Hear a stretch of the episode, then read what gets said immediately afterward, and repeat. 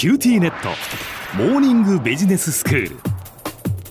さて、今月のキューティーネットモーニングビジネススクールはスペシャルバージョンです。大きな転換期を迎えている今、私たちはこれからの未来をどう生き抜くかを共通のテーマに先生方にお話をしていただいています。今日の講師はグロービス経営大学院の広瀬聡先生です。よろしくお願いいたします。はい、よろしくお願いします。先生、まあ、というテーマでお話をいただきますが、はい、ありがとうございます。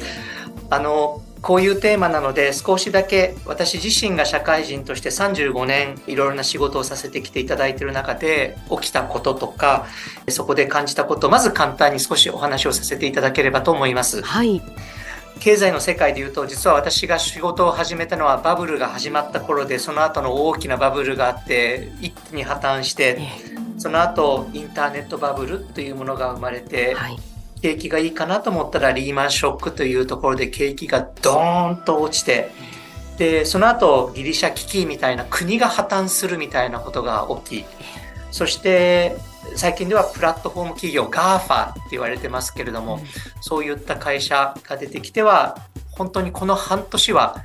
一気に エーアイ、生成 エーアイ ですかね、チャット ジーピーティー に代表されるものが出てくるっていうことで、本当にこうさんじゅうごねんと言ってもいろいろなことが起きたなっていうふうに思っています。そうですね。で、あの少しね、世界に目を転じてということで考えると、はい、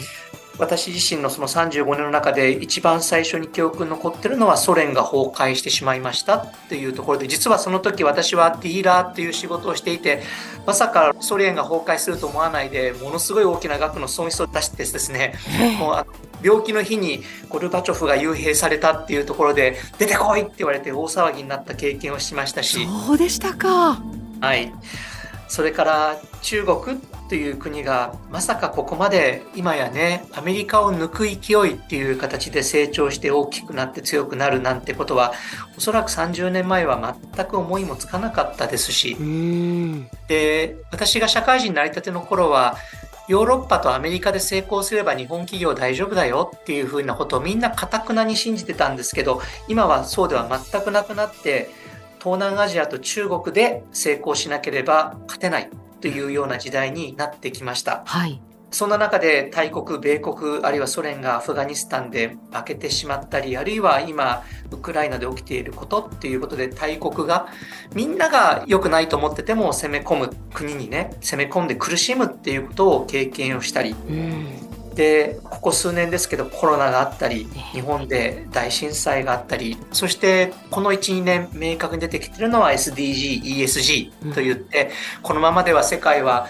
維持できないんじゃないだろうかっていうことを真剣に若い方々がお話しいただくっていうことが起きました。うーん、本当にですね、我々が歴史の科目、世界史とか日本史を読んでいても、これだけ短期でこんなにいろんなことが起きるっていうことはおそらく過去なかっただろうっていうぐらい、いろいろなことが起きたこのにじゅう、さんじゅうねんだったなっていうふうに思います。本当ですね。改めてこうやってその先生にこうお話しいただくと、ああ、なんか本当にこう激動なんだなっていうのが分かりますね。はい、あのかくいう私自身もですね、いつつの会社で働いたんですけれども、ふたつの会社は破綻をしたりですね、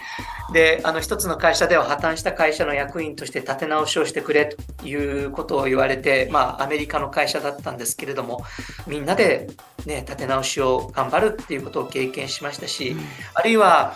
別の会社ではありますけれども、入社してにかげつめにですね、最近もね、あの企業の不祥事でこう謝ってる場面とかね、えええー、出て、皆さんご記憶に浮かぶものがあるかもしれませんけど、私自身入社にかげつで、実はああいうたくさんのメディアの前で不祥事の記者会見、再発防止策を説明し、もうね、いろんな質問攻めに遭うっていう経験もさせていただきました。いろんなことが自分の中でもありました。はい、でね、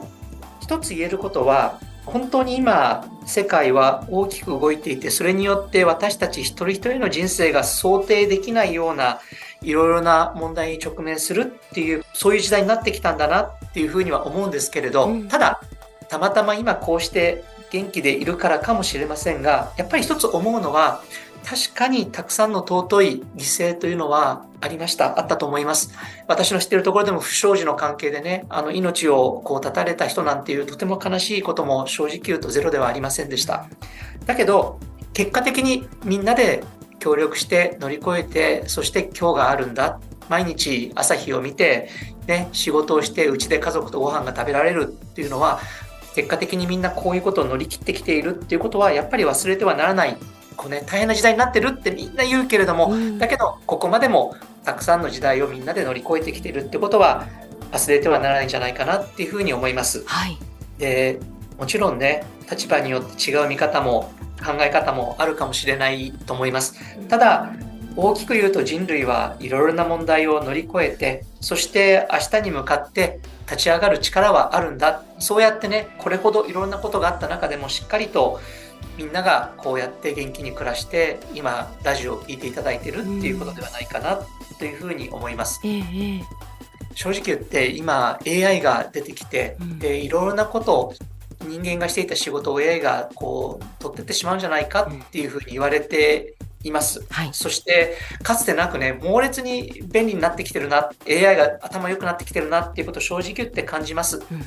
だけれどもそんな中で我々はきっとこの変化を乗り越えていくというふうにまず信じて、うん、でそしてそのために必要な能力とは何か、あるいは未来を生き抜くためにどういう心構えでいるのか、そういうことを我々自身一人一人がしっかりと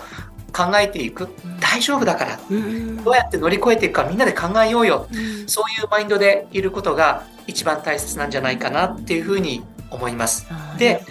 じゃあどういうふうにしたらいいのかっていうことを少しまた次のお時間にお話をさせていただければというふうに思っております、はい、なんかいろんなこう不安が、漠然としたこう不安がこう常にこうあるような状態ですけれども、まずはやっぱりそのこう自分たちがこう気持ちをこう強く持つというか、そのマインドセットというのはとっても大切なんですね。はい、そう思います。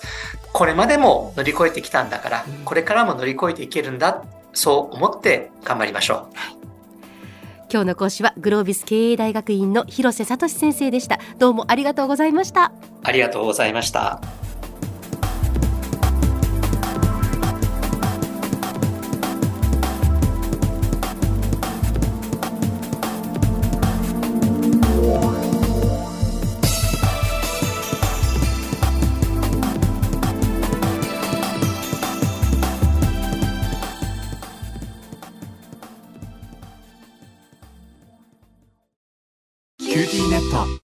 インターネットを乗り換えるならお客様満足度きゅうじゅうでななねん連続ナンバーワンのビビック。超高速の光回線でサクサク快適、無料のセキュリティもあるけん安心よ。今なら料金がめっちゃ安くなるキャンペーン中やけん、ビビックで検索してみんね。